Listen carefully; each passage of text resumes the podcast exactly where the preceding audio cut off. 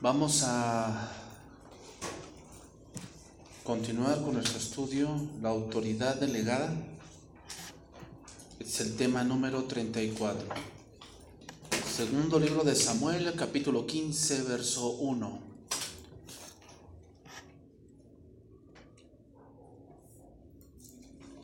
Segundo libro de Samuel, capítulo 15, verso 1. El tema de esta mañana que vamos a, empezar a estudiar, Absalón, falsa autoridad. Absalón, falsa autoridad. Ya vimos lo que hizo este hombre, ¿verdad? Mató a su hermano, era un hombre vengativo, orgulloso, soberbio, eh, todavía decía, no, pues si cometí pecado que me maten. Y pues, pensaba que lo que había hecho pues, no tenía ningún problema, eh, el matar a su hermano era su derecho. Pero ahora vamos a ver, hermanos, cómo se comporta una persona cuando quiere tirar a otro. Vamos a ver cómo se comporta, qué cosas hace. Y nos vamos a dar cuenta que cuando alguien hace ese tipo de cosas, quiere poder, pero es un falso. O sea, no es Dios quien lo está poniendo, es Él. ¿Y sucede en la iglesia? Sí, sí sucede. ¿Sucede en los países? Sí sucede. ¿Sucede en una empresa? Sucede. ¿Sucede en un grupo de trabajo? Sucede. O sea, sucede, hermanos. Hay gente que tiene hambre de poder, que quiere ser, que quiere parecer, que quiere estar. Hay gente así, que dice yo lo haría mejor. Yo haría, yo haría esto, yo haría el otro. Él no sabe. Yo sé más que el pastor, yo sé más que fulana, yo sé más que el coordinador, que la coordinadora. Ah, yo, yo hasta podría dar los avisos mejor. Hay gente que es así. Y tal vez sí. Pero aquí no se trata de quién sea mejor. Aquí lo que se trata es un llamado. ¿Mm? O sea, Dios no pone al mejor. Porque puede haber gente que es muy buena para mandar. Y tal vez Dios no la ponga a esa persona. ¿Por qué? Porque no se trata de capacidad, se trata de llamado. Es un llamado que Dios hace. A gente, no por sus capacidades, sino a gente por su corazón. Hay un pasaje en jueces cuando Gedeón, ¿te acuerdas que va a derrotar a los madianitas? Y lleva pueblo. Y te acuerdas que Dios dijo, este pueblo que llevas es mucho, llévalos a beber. Y el que bebiere como perrito, ese se va a ir a su casa. El que bebiere con la mano, ese se va a quedar. Dice, no sea que se alaben diciendo que fue mi mano quien me libró. ¿Sabes por qué Dios no llama al más capacitado? Porque no sea que se alabe diciendo, fui yo el que lo hice. Entonces vamos a, vamos a estudiar este pasaje. Segundo libro de Samuel, capítulo 15, verso 1. Aconteció después de esto que Absalón se hizo de carros y caballos y cincuenta hombres que corriesen delante de él. Y se levantaba Absalón de mañana y se ponía a un lado del camino junto a la puerta. A cualquiera que tenía pleito y temía el rey a juicio, Absalón le llamaba y le decía, ¿de qué ciudad eres? Él respondía, tu siervo es de una ciudad de las tribus de Israel. Entonces Absalón le decía, mira, tus palabras son buenas y justas, mas no tienes quien te oiga de parte del rey. Y decía Absalón, ¿quién me pusiera por juez en la tierra para que viniesen a mí todos los que tienen pleito, negocio, que yo les haría justicia? Y acontece que cuando alguno se acercaba para inclinarse a él, él le extendía la mano y lo tomaba y lo besaba. Vamos a, fíjate cómo era Absalón, vamos a estudiar. Tal vez David, hermanos, pensó que su hijo había aprendido la lección. Recuerda que se fue con su abuelo allá a Siria por tres años. Pero esto no era así. Absalón sabía su cuento y quería el trono. Y tal vez todo ese tiempo que estuvo en Jerusalén y estuvo con su abuelo en Siria, lo pensó ¿cómo podría quitarle el trono a su padre y él gobernar en su lugar? Entonces, Absalón, a las espaldas de David, comenzó una campaña abierta y total para ganar la aprobación de la nación y desacreditar a su padre. Entonces, la primera cosa que tiene un falso es que se quiere ganar a la gente, pero no piensa en lo que Dios piensa. Quiere ganar la aprobación de la gente. ¿Tú estás de acuerdo conmigo? No, sí. ¿Tú? ¿Tú? ¿Tú? No, no, qué bueno, soy popular. Sí. El problema o la pregunta es, ¿qué piensa Dios de, lo que vas a hacer? Esa es la verdadera pregunta. No es qué piensa la gente, pues la gente se puede vender. O sea, la gente, toda gente tiene un precio. Y no hablamos solamente monetario. Se puede haber gente que les guste el dinero, pero hay gente que no lo compras con dinero. Tal vez con fama, con un puesto. ¿no? O sea, si tú, si tú llegas a la presidencia, si tú llegas al pastorado, a mí me dejas, pues a mí me dejas sugieres y vas a ver cómo los pongo como soldaditos, vas a ver. Si tú llegas, yo te apoyo. ¿Mm? ¿Dónde, me, ¿Dónde he oído esas cosas? Pues en la política, ¿verdad? ¿Qué hizo primero? Bueno, vamos a ver primero qué hizo. Primeramente, dice el versículo 1. Aconteció después de esto que Absalón se hizo de carros y de caballos y 50 hombres que correcen delante de él. Lo voy a leer esto en traducción viviente, ese verso. Después Absalón compró un carruaje y caballos y contrató a 50 guardaespaldas para que corrieran delante de él. El interés más grande de Absalón era el de volverse popular entre el pueblo. Su ambición era la de llegar a tomar el trono de su propio padre. El deseo de Absalón estaba torcido, buscaba satisfacer su egoísmo y exaltar sus propios intereses. Su interés no era servir a Dios, ni servir al pueblo, sino servirse a sí mismo. ¿Cómo compró ese carro y guardaespaldas, hermanos? ¿Por qué los compró? ¿Cuál era la razón de comprar un, carro? Mira, te voy a decir un contexto aquí. El rey y los hijos de los reyes cabalgaban en mulas. Ese era la, el punto de cómo entraba el rey David. Siempre iba en mulas o en mulos. ¿Te acuerdas cuando Jesús entró a Jerusalén? Entró en un pollino, porque esa era la costumbre de los reyes. Los reyes de Israel no entraban en carrozas, ni entraban en caballos como los romanos. Los reyes judíos o los reyes israelitas entraban en mulas. Entonces, ¿por qué compró un carro?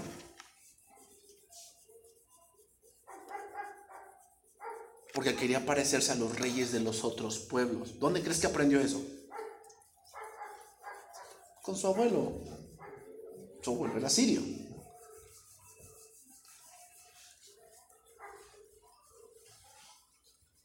Entonces, ¿dónde crees que aprendió a conducir carros y a manejar carros? En Siria. Entonces, ¿qué hizo ¿Qué es lo que trataba de lograr con comprar un carro? Trataba de ser conocido, que la gente lo conociera. No era muy común tener un carro. Entonces, a ver, a ver, a ver, ¿de quién es ese carro? Entonces, ah, es Absalón. Entonces el pueblo lo empezaba a conocer. Empezaba a conocer que era Absalón. Vete, vamos, voy a recordar algo. Segundo libro de Samuel, capítulo 8, verso 3. Voy a recordar algo. Dice, Asimismo derrotó David a Hadad Eser, hijo de Rehob, rey de Soba, al ir este a recuperar su territorio al río Éufrates. Y tomó David de ellos mil setecientos hombres de a caballo y veinte mil hombres de a pie, y desjarretó David los caballos de todos los carros pero dejó suficientes para cien carros. Y vinieron los sirios de Damasco para dar ayuda a Hadad, ese rey de Soba, y David hirió a los sirios a veintidós mil hombres. Pero puso luego David guarnición en Siria de Damasco, y los sirios fueron hechos siervos de David, sujetos a tributo. Y Jehová dio la victoria a David por donde quiera que fue. Y tomó David los escudos de oro que traían los siervos de Hadad Ser y los llevó a Jerusalén. ¿Qué tomó David? Los escudos, pero no tomó los carros. Los carros empezó a destruir, empezó a destruir los caballos, porque esa no era la costumbre de los hijos de los reyes ni del reinismo. De hecho, Dios dijo que los reyes de Israel no debían juntar muchos carros.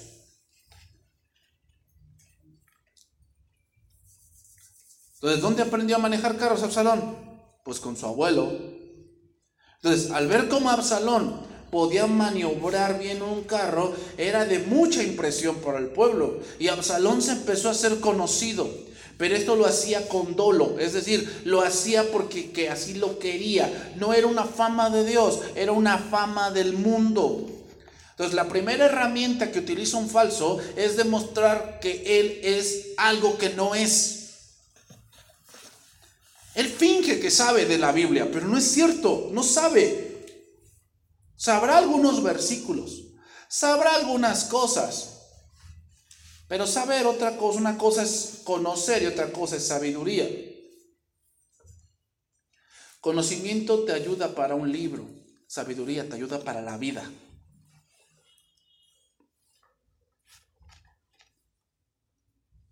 Entonces son ese tipo de personas que dice, Dios me habla, Dios a mí también me revela. Dios me dijo que yo no necesito pastor. Yo no necesito estudio. Dios a mí me da. Y muchas veces lo que dicen, pues sí tiene cierta parte de verdad. Y la gente lo empieza a mirar y lo empieza a adular. Ay, hermano, usted debería ser pastor. Porque usted sabe mucho. Y él se la empieza a creer. No, sí es cierto. Porque mucha gente me sigue. Pues te siguen tres o cuatro, pero bueno pero la gente me sigue. A lo mejor tengo que ser pastor. Dios me está llamando. Recuerden que para que haya otro pastor, otro consiervo te debe de reconocer. Recuerden que esa es una parte importante. Entonces son personas que presumen sus posesiones. Y dicen, si Dios no está conmigo, entonces ¿por qué tengo esto? A ver. Si Dios no estuviera conmigo como tú dices, ¿por qué tengo este troconón? A ver, si Dios no estuviera conmigo, ¿por qué tengo este rancho? Tú dices que Dios no está conmigo, ¿verdad? Sí, porque tú no, no, amas a Dios, no buscas a Dios. Si Dios no estuviera conmigo, ¿por qué tengo este negocio que genera billuyo? A ver, explícame eso. ¿Por qué tengo esto y esto y esto y esto y tú no tienes? Hermanos, es inevitable, pero a la gente le gusta ver a la gente exitosa y querer ser como él. Ay, hermano, ¿cómo le hiciste? Mi hermano, te voy a pasar la unción. Ay, sí, hermano, pásame la unción, explíqueme cómo le hizo porque yo también quiero ser exitoso. Ah, así son los falsos. Presumen lo que no son. No te das cuenta que esa persona que te presume tal coche lo está pagando. No es suyo todavía en realidad. Lo puede perder cuando él deje de pagar. Entonces no es suyo todavía. Mucha de esa gente, hermanos, si tú, yo leí un estudio que mucha de la gente que tiene carro del año, solamente el 2% de verdad es suyo. Los demás van endeudados. Entonces fingen algo que no son. Un ejemplo claro de un país que finge una vida que no es es Estados Unidos. Estados Unidos es un país que de verdad tiene mucha riqueza. Ahí ganas por hora y ganas muy bien. Pero ¿sabes qué es el país que más deuda externa tiene? Estamos hablando de billones de dólares. Es un país de primer mundo. Hay países en economía más poderosos que Estados Unidos por la deuda externa que tiene ese país.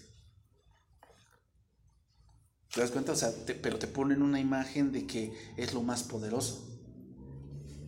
Así es el falso. El falso es así. Te hace, te presume algo que no es. Y dice, Dios me dijo, Dios me dio. Pero en realidad lo está haciendo o lo presume para que tú lo adules, para que tú veas que Él, es. Sigue diciendo, versículo 2. Y se levantaba Absalón de mañana y se ponía a un lado del camino junto a la puerta Y a cualquiera que tenía pleito, venía el rey a juicio, Absalón le llamaba y le decía, ¿de qué ciudad eres? Y él decía, tu siervo es de una de las tribus de Israel. Es traducción viviente del próximo verso, dice. Entonces Absalón le decía, usted tiene muy buenos argumentos a su favor. Es una pena que el rey no tenga disponible a nadie para que los escuche. Qué lástima que yo no soy el juez. Si lo fuera, todos podrían traerme sus casos para que los juzgara y yo les haría justicia. Segunda herramienta que hace un falso, el desprestigio. ¿Qué decía de su padre? Que no le importaba el pueblo. O sea, a ver, tu caso, ¿cuál es tu caso? No, pues este, uh, sí, no, pero mi padre no te va a atender. Ya está medio chochito. No te va a atender. ¿Quién, o sea, si yo fuera, si yo fuera el juez, tú hubieras ganado. Otra cosa que utiliza, la adulación. ¿No? Ay, sí, hermanito, tú siempre tienes, tú sufres mucho. Sí, hermano, sí tienes razón. Nadie te hace justicia. Y el pastor es un inconsciente, un ingrato. Porque por él come, por nosotros él come. ¿Eh? La puerta de la ciudad era el lugar donde se hacía justicia. ¿Te acuerdas que ahí fue vos? A contar a, eh, fulano. Y dice, no, pues tienes que redimir a Ruth. O tienes que redimir a Noemí, le dijo, a Noemí. Dijo, yo voy a redimir. Entonces le dijo, bueno, al redimir, tienes que casarte con Ruth. Y él dijo, no. ¿Y qué le tenía que dar cuando él decía que no? Su zapato. Le llamaban el descalzado. ¿ah? Bueno, ahí en la puerta es donde se veían esos asuntos. Entonces, qué, qué, qué, qué interesantes. Absalón se paraba en la puerta y no solamente iba o iba con los, la gente que iba a juicio, sino con la que regresaba también. Porque hay gente que viene a juicio y cuando no sale a su favor, ¿cómo sale? Enojado. Porque él, cree que en su caso él tiene la razón. Y cuando David decía, no, tú no tienes la razón, ¿cómo salía? Se enojado. ¿Y quién lo abordaba? Absalón. Absalón se aprovechaba de que de este descontento de algunas personas, se identificaba con ellos y con su causa y les convencía que el rey no se interesaba en ellos.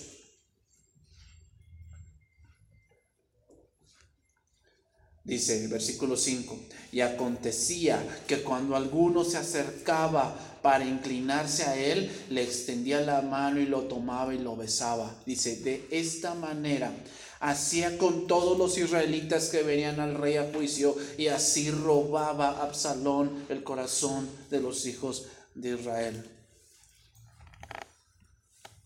Mm, ¿A quién te hace pensar eso? ¿Sabes a quién me hace recordar a mí? A Judas. Dice ahí versículo 5 en el lenguaje actual. Además, a los que se acercaban a saludarlo, así de que no, pues quién me quiere, si yo fuera rey yo te, yo te daría la victoria a ti. Ay, sí, gracias, tú sí me entiendes. Le daba la mano y le iba a inclinar ante él porque era el hijo del rey. Y el Absalón decía, no, no, no, no, yo soy como tú, por eso los levantaba. No, no hagas reverencia, o sea, yo también me siento dolido por tu causa y los abrazaba. ¿Eh? Dios te bendiga. Pero es para que te unas a mi causa. ¿Eh? Así lo hacía con todos los que iban a ver al rey. De esa manera fue ganándose a la gente. La pregunta que aquí tienes que, tienes que entender o, o tenemos que hacer es, cuando tú vienes a un asunto con el pastor y otra, otra persona externa te pregunta de tu asunto, ¿por qué crees que se quiere enterar?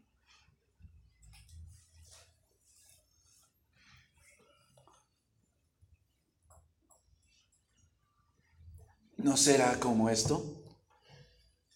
Porque ¿qué le importaba a Absalón, verdad? ¿Cuál era el asunto? ¿Le importaba?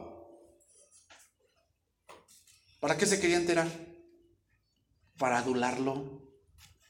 ¿Qué te pasó? ¿Qué te hicieron? ¿Cómo te hirieron? Ay, no, pues sí me hicieron esto, no quisieron apoyarme. Ay, sí, pobrecito, no, sí, tú tienes la razón. ¿Dónde está el amor? ¿Dónde está la paciencia, la misericordia? ¿Dónde está? Si yo fuera allí, yo te haría justicia. Ay, sí, ¿verdad? Ay, tú sí me entiendes el abrazo. Tú sí me entiendes. Absalón se presentó ante el pueblo como un hombre grande y bueno. Las dos características que hacen popular a una persona. Absalón, cuyo nombre significa la paz de su padre, se convirtió en el problema más grande de su padre. Además de las mentiras y difamaciones, estaba la exhibición pública de afecto para gentes totalmente extrañas. Los besos y los apretones de manos eran parte de una componenda para hacer que pareciera como un humilde compañero que solo quería ser amigo de ellos.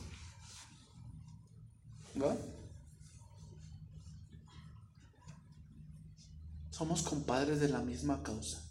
A los dos nos hirieron. Todo esto, hermanos, lo hacían oculto. Es decir, a espaldas de su padre. Lo hacía con mucho cuidado, pero al final, para, al final hacer su movida final hacia el trono.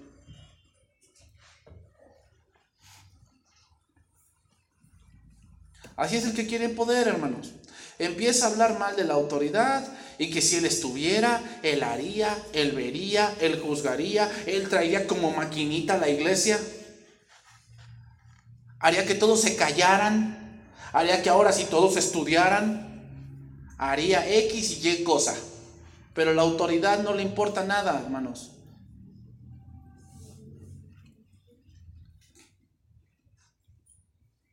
Se presentó como, bueno, pero llevan siempre una muy mala intención. ¿Qué era lo que debía haber hecho Absalón? ¿Cuál era lo correcto que debía haber hecho Absalón? Debía ir a su padre y le decía, oye padre, a mí también me preocupa el pueblo, quisiera ayudarlo en sus asuntos. Hazme un juez, ¿no? Yo quiero juzgar al pueblo también, te quiero ayudar en esto. Eso es lo que él debería haber hecho. Si tanto amaba al pueblo, es que yo creo que David si le hubiera dado el puesto, digo, ah, ¿quieres juzgar al pueblo? ¿Quieres ayudarme en este asunto? Serán millones de gentes. Sí, está bien, ok, yo te doy un puesto y que venga a ti la gente y que te, y tú juzgas sus asuntos. ¿Amaba al pueblo?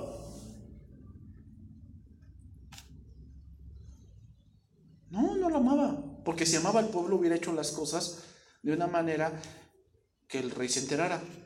Y pues si amo al pueblo y quiero ver sus asuntos, pues lo hago. Pero amaba al pueblo, no. Él tenía su cuento.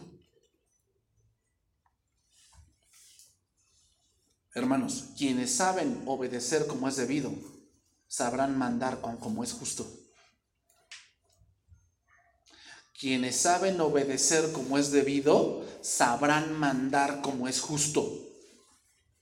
Pero qué, otra vamos a ver algo interesante.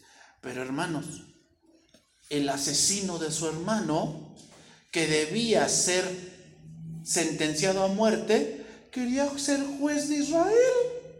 Oh, mira nada más. Qué irónico, ¿verdad? El que mató a su hermano y dice que no había pecado, quería ser juez de alguien que sí. Oh, mira. Hermanos, miren, son verdaderamente buenos los que lo son en su propio lugar.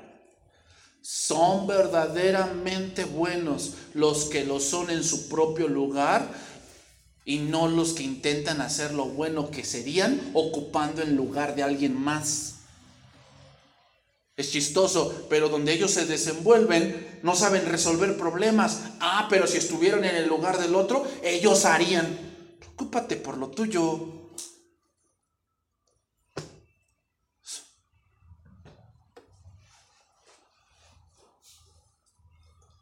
Yo haría esto, yo haría el otro. Si yo estuviera en ese lugar y en el tuyo, ¿qué haces? ¿No? Son verdaderamente buenos los que son en su propio lugar, no los que intentan hacer ver lo bueno que harían en el lugar del otro.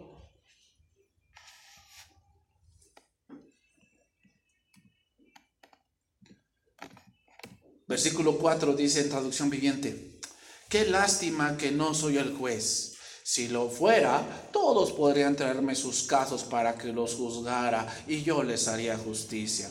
Absalón no tenía ninguna cualidad de rey, hermanos, ni de autoridad como prudencia, virtud, justicia, conocimiento de la ley, pero ambicionaba ser juez. El asesino tratando de ser juez, ¿cómo ves? Hermanos, los menos aptos para un cargo son los más ambiciosos no se quieren preparar, no nada. Ah, pero quieren ser. ¿No te suena eso raro? Como que son gente que está en una empresa, quieren aumento de sueldo, pero no se preparan en nada. No toman algún curso, terminan en alguna instancia para que de verdad sean acreedores a otra cosa, pero quieren serlo. Quieren ser patrones mientras que los menos calificados son los más modestos y menos confiados en sí mismos.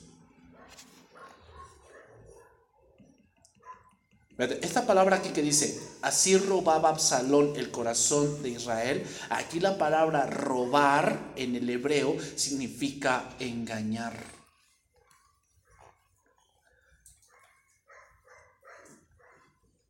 Significa llevarte a un lado en oculto. No quiere decir que se ganaba el afecto de la gente, hermanos, sino que las engañaba con su falsa fachada, de que estaba bien preocupado por sus problemas, pero no era cierto. El corazón de Absalón era tan orgulloso como el de Lucifer. Dicen que se preocupaba por ellos, pero son títeres en su juego. ¿A quién, cuánto se llevó Lucifer? A la tercera parte de los ángeles.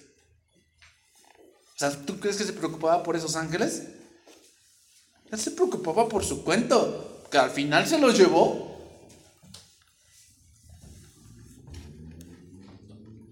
Seguimos ahí. Versículo número 7.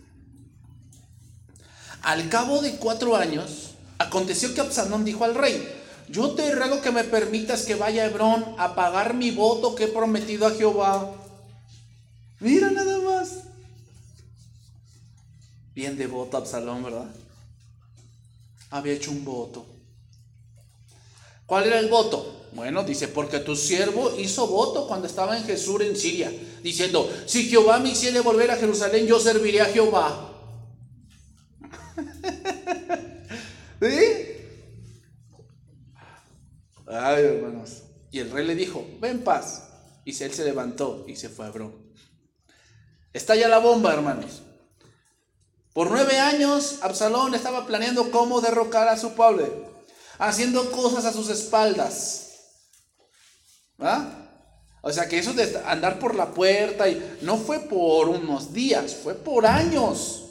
Años que andaba allí allí entremetiéndose en lo ajeno, enterándose de lo que no le importaba, ahí, ahí, ahí, ahí, haciendo una fachada de que yo sí vería por ti, si yo estuviera allí yo haría, si estuviera allí yo mandaría, yo juzgaría, yo esto, yo XYZ, pero ahora viene la bomba. ¿Por qué se fue Hebrón? Primeramente porque ahí nació, ahí nació Absalón. Segundo, porque allí empezó el reinado de su padre. ¿Te acuerdas? Primero reinó en Judá, y después reinó en todo Israel. Allí inició su padre. Hebrón era la ciudad real, donde primero había estado las oficinas de gobierno. Ahí, después se trasladaron a Jerusalén. Otro rasgo de alguien que es una falsa autoridad. Otro rasgo, finge que sirve a Dios. Finge. Porque dijo, yo dije que si Dios me regresaba, serviría a Dios. ¿Sí?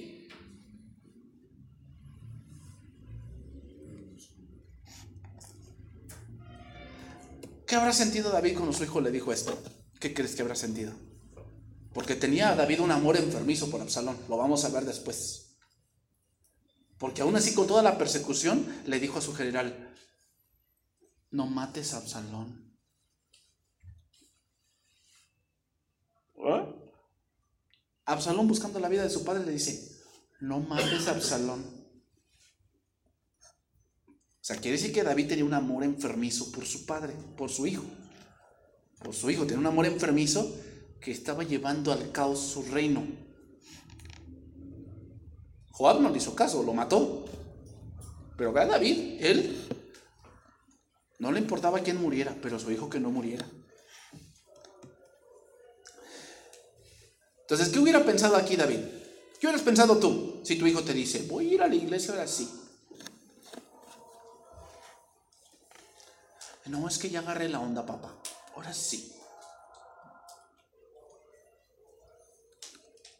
Pues tú, con tu amor enfermizo, dirías, mi hijo está retomando el camino. Mi hijo, pues ya Dios lo está cambiando. Pero esto no era verdad. Así que David le permitió ir a Abraham. Versículo 10. Entonces envió a Absalón mensajeros por todas las tribus de Israel diciendo, cuando oigáis el sonido de la trompeta diréis, Absalón reina en Hebrón. Y fueron con Absalón doscientos hombres de Jerusalén convidados por él, los cuales iban en su sencillez sin saber nada. Aquí estos hombres eran gente importante, vamos a ponerlo así, como que invitó diputados, senadores, gente cercana al rey, sus, a lo mejor sus amigos cercanos, pero no les dijo nada de su plan. Los llevó con engaño.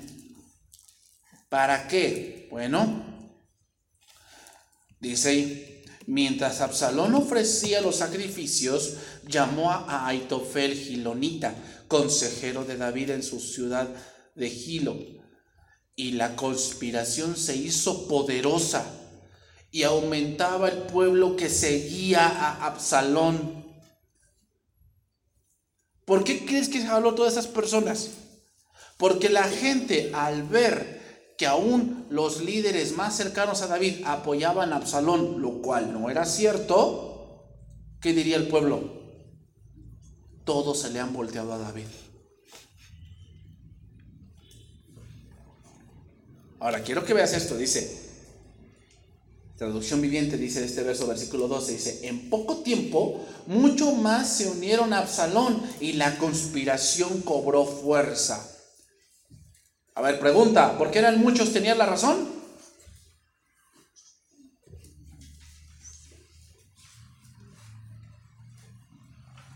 ¿Eh? ¿Por qué eran muchos tenían la razón? Ahorita es fácil decirlo y decir, no, no, no, es que Absalón está actuando mal. Ahorita es fácil decirlo porque estamos leyéndolo. Pero ponte en ese momento. Entonces estás viendo a uno que a espaldas de su padre le está dando un golpe de estado. Y hay gente que lo está apoyando, mucha gente.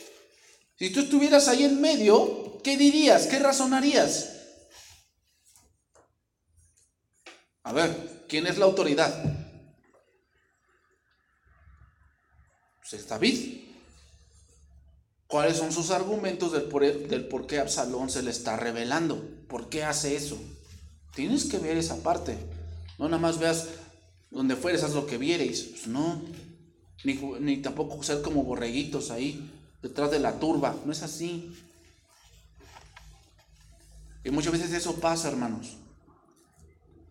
Mira, cuando alguien se levanta contra la autoridad, ¿tú qué debes razonar? ¿Con quién te vas a ir? ¿A qué bando te vas a ir? ¿Al bando más poderoso? No, tienes que irte al bando de la verdad, tienes que ir a la verdad. ¿Cuál es el mando de la verdad? Lo que Dios dice. Dios nunca apoya una conspiración. Eso es del hombre, hermanos.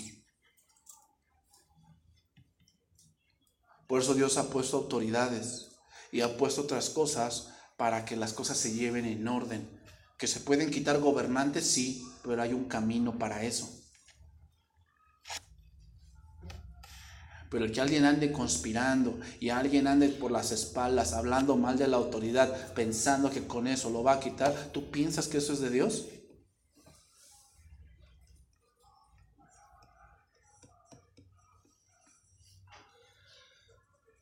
Muchos dicen, es que muchos no pueden estar equivocados. Pero vemos que para sacar un juicio acertado, hermanos, en este tipo de casos debemos ver cómo procede esto. Y Absalón tenía todo un conjunto de rebeldes con él. Porque lo que él atrae hacia sí mismo es lo que él es. Entonces, versículo 13. Entonces un mensajero vino a David diciendo, el corazón de todo Israel se va tras Absalón entonces David dijo a todos sus siervos que estaban con él en Jerusalén, levantemos, levantaos y huyamos, porque no podremos escapar delante de Absalón. Daos prisa a partir, no sea que apresurándose él nos alcance y arroje el mal sobre nosotros y hiera la ciudad a filo de espada. Aquí vemos, ¿por qué David se fue de Jerusalén? Porque iba a haber una guerra civil. Y en una guerra civil nadie gana. Ahí lo dice, es que Absalón va a venir y por matarme a mí va a matar a toda la ciudad. Yo no voy a, yo no quiero que mate a la ciudad, yo por eso me voy. Si él quiere venir a la ciudad, que la tome, pero no va a haber muerte. Y los siervos del rey dijeron al rey, he aquí tus siervos están listos a todo lo que nuestro señor el rey decida. Y el rey entonces salió con toda su familia en pos de él y dejó el rey diez mujeres concubinas para que, se para que guardasen la casa. Salió pues el rey con todo el pueblo que le seguía y se detuvieron en un lugar distante. Lo que David pensó es que todos sus más allegados le habían vuelto la espalda. Y sabía David que si Absalón no tuvo compasión de su hermano, menos la tendría de él. La decisión de David fue la de escapar y no quedarse a combatir. No quería arriesgar la pérdida de numerosas vidas en la ciudad. David huyó rumbo al este, alejándose de la ciudad con todos los sirvientes de su casa. Qué momento tan doloroso, hermanos, para David. Pero David seguro sabía que eso era la consecuencia de lo que él había sembrado. Tal vez en momentos como estos David debió haber sentido que no tenía ni un amigo en todo el mundo. Pero encontró apoyo y aliento en alguien que él no esperaba. Mira, sigue diciendo versículo 18. Y todos sus siervos pasaban, que pasaban a su lado o sea, esta escena es así. David, Jerusalén está como en una colina. Entonces al momento de ir huyendo van bajando y en un momento se ve que David se detuvo y volteó a ver Jerusalén y todos iban pasando a su lado y se detuvo a ver a Jerusalén. Y si con todos los ereteos y peleteos y todos los geteos, 700 hombres que habían venido a pie desde Gad iban delante del rey. Y dijo el rey a Itai Geteo, ¿para qué vienes tú también con nosotros? ¿Sabes de quién eran los Geteos? Eran de la ciudad de Goliat. Eran filisteos. Le dice David, vuélvete, quédate con el rey, porque tú eres extranjero y desterrado también de tu lugar. O sea, yo, pues yo conquisté tu tierra. Yo maté a todo, a, a Goliat y a tus compatriotas. Pues ayer, venía, ayer viniste y he de hacer hoy que te muevas para ir con nosotros. En cuanto a mí, yo iré a donde pueda ir. Tú vuélvete y haz volver a tus hermanos. Y Jehová te muestre amor permanente y fidelidad. Y respondió al rey diciendo, vive Dios y vive mi Señor el rey, que o para muerte o para vida, donde mi Señor el rey estuviera, allí estará también tu siervo un extranjero, un extranjero.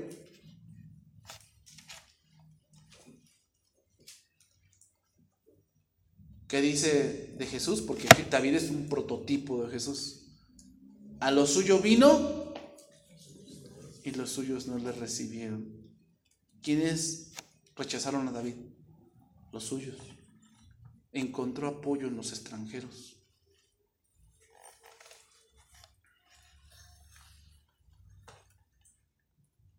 David entonces dijo a Itai, ven pues y pasa. Y pasó Itai Geteo y todos sus hombres y toda su familia. Y todo el país lloró en alta voz. Y pasó luego toda la gente el torrente de Cedrón. Asimismo pasó el rey y todo el pueblo pasó el camino que va al desierto. Ese torrente de Cedrón, hermanos, es interesante, pero ese torrente de Cedrón lleva al monte de los olivos. ¿Adivina quién estuvo ahí? Jesús en Mateo capítulo 5, el monte de las bienaventuranzas. Está ahí siempre el torrente de Cedrón.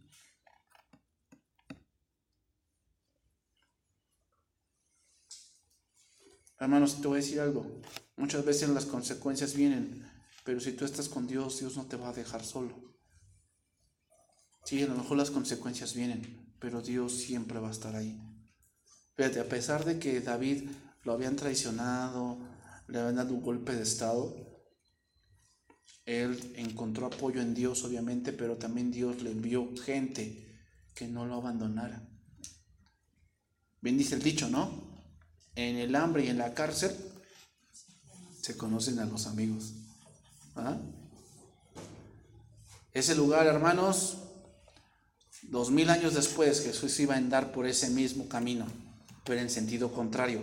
David iba huyendo de Jerusalén, Jesús iba hacia Jerusalén.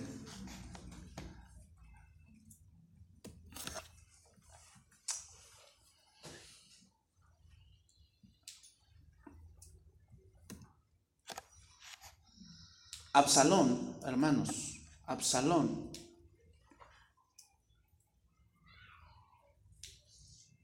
hizo todo esto para quitar a su padre. Así actúa un falso, hermanos. ¿Cómo actúa? Por las espaldas.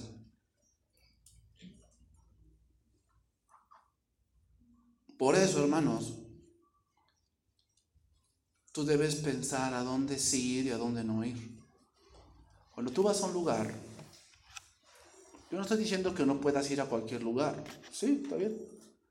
Pero cuando tú vas a un lugar, tú das tu consentimiento. ¿Mm? O sea, si yo te veo en un lugar y tú dices, es que yo estaba allí porque, pues, por la comida, no. Tú estabas allí porque tú estás dando tu consentimiento.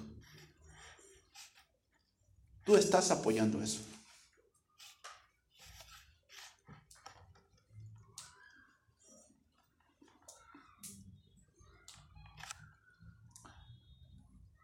Y cuando tú apoyas algo que va en contra de la autoridad divina, tú estás en contra de Dios.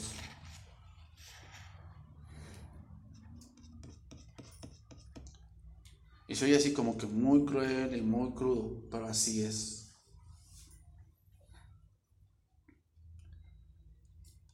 Por eso debemos conocer la verdad, hermanos.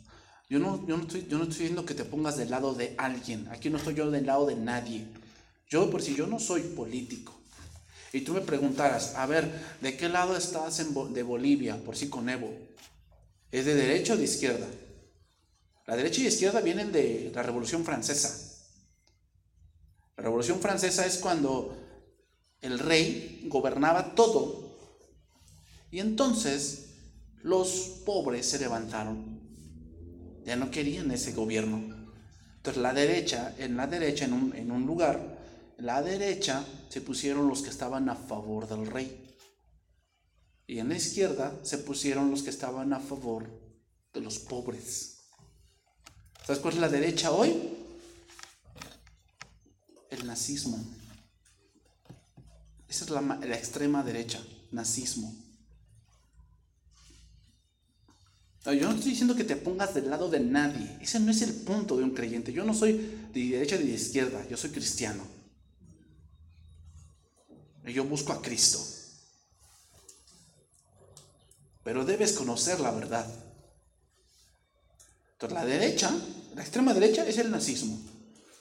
Y el nazismo lo que hace es matar a todos los de afuera. El nazismo mató 20 millones de personas.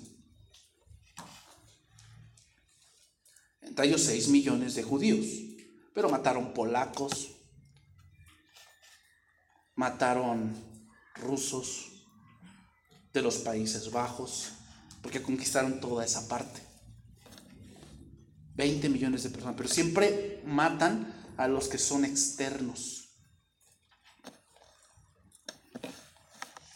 ¿Cuál es la extrema izquierda? Comunismo.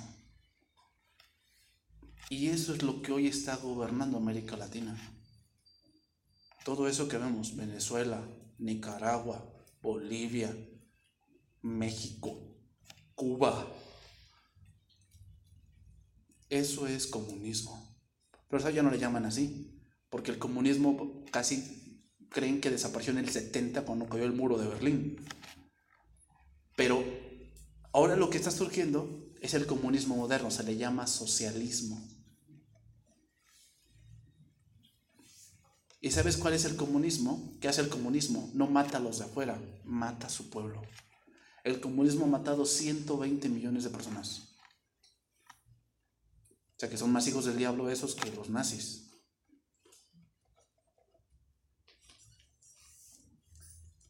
Entonces, ah, pues me voy a poner de este lado. No, hermanos. No es que te pongas de un lado del otro. Ponte del lado de la verdad. Cuando surgió un problema así, en lo que ahora es Ibri, yo no me puse del lado de nadie. De que no, pues es que ese es mi pastor y lo tengo que proteger y no, no. Yo me puse del lado de la verdad, a ver cómo reacciona. Uno, de un lado, buscando venganza, echándole tierra y tierra y tierra. Y lo que había dicho, porque eso fue aquí que vino el pastor y lo dijo, nos puso un audio donde ese hombre dijo que esa carta no iba a salir a la luz, lo cual no hizo. ¿A quién te recuerda eso? Padre, voy a ir a hacer votos. ¿Para dar un golpe? Porque si tú envías un correo allá, te va a enviar esa carta. ¿Esa es una autoridad?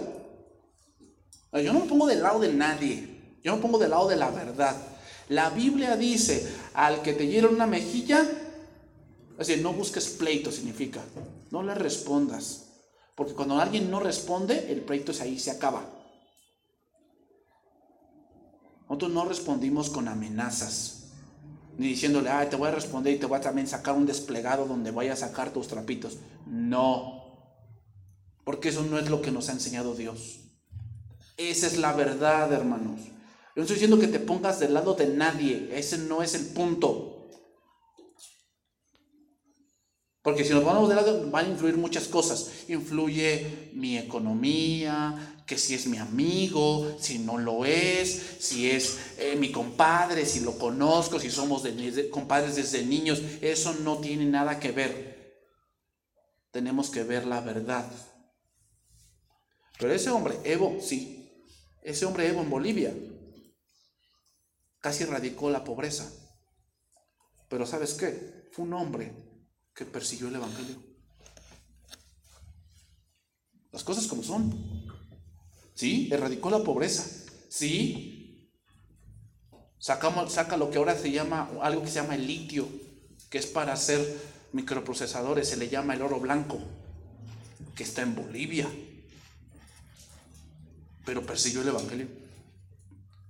Amenazaba a los pastores que si seguían predicando eso, los iba a meter a la cárcel. Eso es comunismo.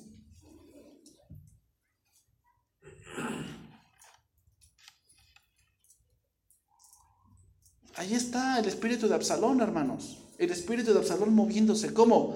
Dando golpes de Estado. Y no solamente en los países, en las mismas iglesias se está viendo eso, hermanos.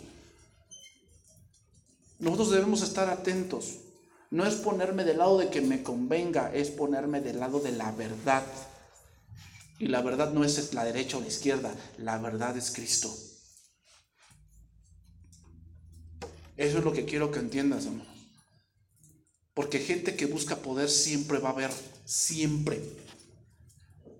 Pero no me voy a poner de un lado o del otro. Eso no es el punto aquí. No somos políticos. Ni vamos a hacer una campaña de que a ver cuántos votan por mí y cuántos votan por él. Y, no, eso no debe de ser así, no es aquí. Nosotros vamos del lado de la verdad. ¿Qué dice Dios?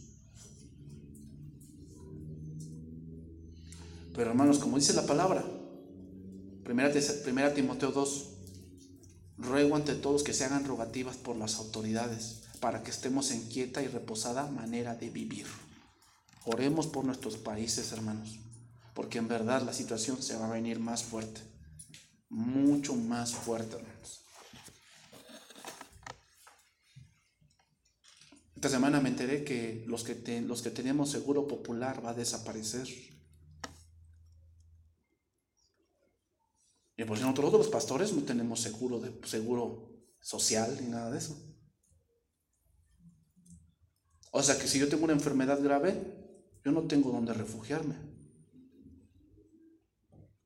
Eso se está viniendo, hermanos. ¿Pero en quién confiamos? En el Señor. Confiamos en el Señor. Que Él no nos dejará ni nos desamparará, pero oremos por nuestros países, oremos por nuestros gobernantes, hermanos. Porque las cosas no van a mejorar, van a empeorar y vamos a verlo. Y el que, pero el que permanezca hasta el fin, ese que será salvo. Ahí está Absalón, hermanos. Ahí está Absalón. Parece que esta historia es tan moderna. La próxima semana vamos a ver, hermanos, cómo muere un rebelde. Porque algo pasa con esos rebeldes, pero un rebelde no dura. No va a durar. Se va a morir. ¿Y sabes cómo? ¿Quién lo mata? Su propia rebeldía. Lo van, los mata. Vamos a orar, hermano.